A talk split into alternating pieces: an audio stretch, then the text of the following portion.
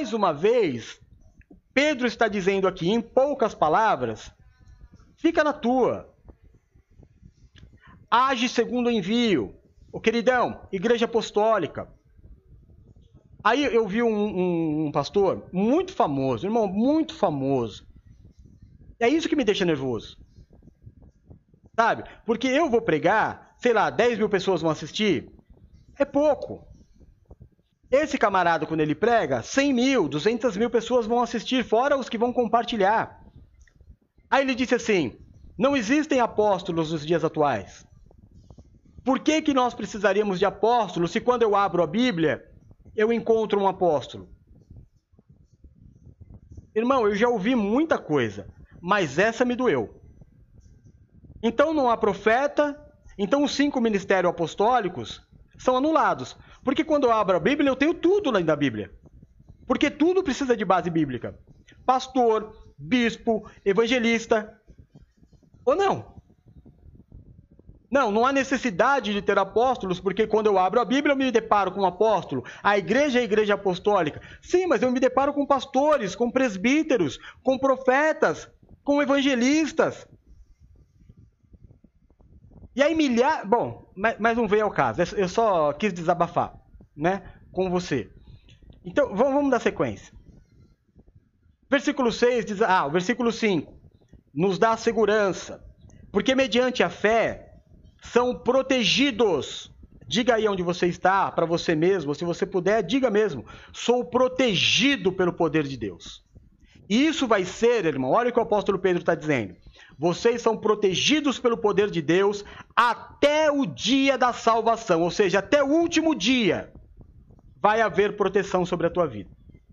E isso, irmão, é pela grande misericórdia. Pela grande misericórdia não é pela tua atitude. É claro que eu preciso evoluir, como nós pregamos todo domingo pela manhã. Eu preciso crescer, eu estou andando com Cristo, não tem outro caminho a não ser melhorar, me encher do amor, aprender amor, ser melhor. Mas a salvação não depende de mim. É pela misericórdia, pela pré-eleição. É o apóstolo Pedro que está dizendo. Segue.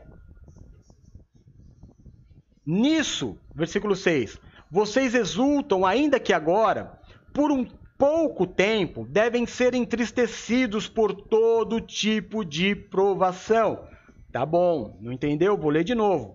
Nisso vocês exultam, ainda que agora, por um pouco de tempo, todos devam ser entristecidos por todo tipo de provação, até que fique comprovada a tua fé. E a partir deste momento, a tua fé vai ser mais valiosa do que o ouro. Sou pré-eleito? Sou sim. Sou pré-salvo? Sou sim. Deus me protege desde o ventre da minha mãe? Protege sim. Agora, eu preciso no decorrer da minha vida me tornar valioso. Amém? Empresa. Vamos lá, vamos fazer uma analogia em relação à empresa. Existem dois funcionários. Foram contratados no mesmo dia, para a mesma função, mesmo cargo, com o mesmo chefe. O RH disponibiliza toda semana cursos diferentes, descontos na faculdade, se propõe a pagar uma parte da faculdade, do curso um dos eleitos, um dos contratados, faz todos os cursos da semana. Se matricula na faculdade aproveitando a oportunidade de pagar menos porque a empresa vai investir. E ele vai todos os dias adquirindo mais e mais conhecimento. O que, que ele está mostrando para a empresa? Eu desejo, eu quero. Quem está observando ele fala: pode investir nesse cara porque ele vale a pena. Ele passa a ser mais valioso para a empresa do que para o outro. Porque um está muito afim, porque o outro está cheio de conhecimentos novos para problemas que já existem e problemas que podem acontecer. Ele se torna valioso. Aí é claro que o salário dele aumenta. É claro que vai se tornando uma pessoa que a própria empresa não quer perder. é importante para ela, encontrou uma pedra preciosa, preciosa como o ouro. Assim são os pré-existentes. Todos somos. Mas existem aqueles que querem mais. Existe aquele que participa de toda a oração, ele está desejoso, é a Vânia. Está em todo culto, está em toda oração. Amém? Está no estudo bíblico, está nos cultos de domingo, está lá. Semana passada pegou, infelizmente, o, a Covid, foi internada, passou por um período de tempo, como o apóstolo Pedro diz aqui, vocês não vão fugir de, mesmo que por um curto espaço de tempo de tristeza, de toda sorte de provação. Toda sorte de provação. Mas essa provação, o que é? É o curso que vai te colocar num patamar mais valioso. Mas apóstolo, por que comigo que estou buscando? Porque Deus está investindo em você porque é na tua vida que Deus está investindo e você está se tornando valioso. Porque a cada testemunho que Deus te dá, a cada cura que Deus te dá, você se torna mais poderoso na mão de Deus. Porque uma coisa é o camarada chegar para você e falar assim: ai, olha, é, chega alguém pedindo aconselhamento.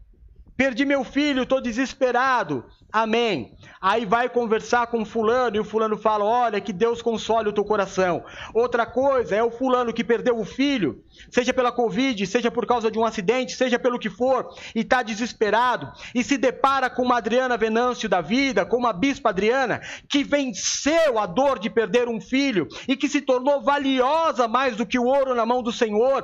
Amém? E Deus vai usá-la na mesma dor, porque ela sabe o que aquela mãe está sentindo, porque ela sentiu. É isso que me torna precioso aos olhos do Senhor. Ainda que por um pequeno período de tempo, de tristeza, é necessário para que isso me engrandeça, me dê conhecimento, mostre que Deus está comigo na boa e na ruim, e principalmente para ver o que está no meu coração porque muitas pessoas, na hora da dificuldade, pica mula. Eu quero é o milagre, eu não quero Deus. Eu não quero relacionamento. Eu quero que tudo esteja bem. Então, se lá no candomblé disserem que a minha vida vai ficar tudo bem, tudo bem por mim. Tudo bem por mim. Existem pessoas que pela paz faz qualquer coisa, irmão. Existem pessoas que pela paz faz vista grossa que o filho está usando droga. Todo mundo sabe, menos ela. Quando descobre, parece que é um. Ai, meu Deus, nunca percebi. Todo mundo sabia. Verdade ou mentira? Porque quer a, a, a paz a qualquer custo. Porque fecha os olhos para o problema como se o problema fosse simplesmente sumir. Não, ele está lá. E basta cada dia o seu próprio mal. E você precisa vencer o mal do dia. Então as provações elas vêm sim, mas o apóstolo Pedro está dizendo: quer que eu leia de novo? Eu leio, vai edificar a tua fé? Eu não tenho preguiça, eu leio. Versículo 6. Ainda que agora, por um pouco tempo, devam ser entristecidos por todo tipo de provação. Por quê? Para que fique comprovado que a fé que você tem é mais valiosa que o ouro que mesmo refinado pelo fogo, e é genuína e resultará em louvor, glória e honra. Então, a tua Covid, a tua dor, a tua enfermidade, o teu problema financeiro, o teu problema no casamento, a tua crise, tudo isso que nós vamos falar muito no culto das 19 horas, que é o tema, vem não para a morte mas o apóstolo Pedro está repetindo aqui o que ele viu Jesus dizer sobre aquele homem enfermo, que disseram: por que, que ele nasceu cego? Quem pecou, ele ou seus pais? E o Senhor Jesus disse: nenhum deles. Isso aconteceu para a honra, glória e louvor de Deus. Esta tua luta, nenhum outro propósito tem, a não ser te aproximar mais de Deus, te dar uma experiência a mais, para como o apóstolo Paulo, quando foi questionado, e ele pregando o evangelho da graça, começaram a dizer para ele um monte de coisa. E ele disse: Olha, vocês querem saber? Não me molestem. Eu tenho uma história com Cristo. Eu trago no meu corpo as marcas do Evangelho. Sou marcado por esta palavra. Fui, fui fiquei 24 horas no mar. Fui mordido pela serpente. Fui apedrejado. Fui espancado. Fui preso. E aqui estou eu e você quer falar para mim sobre a minha fé.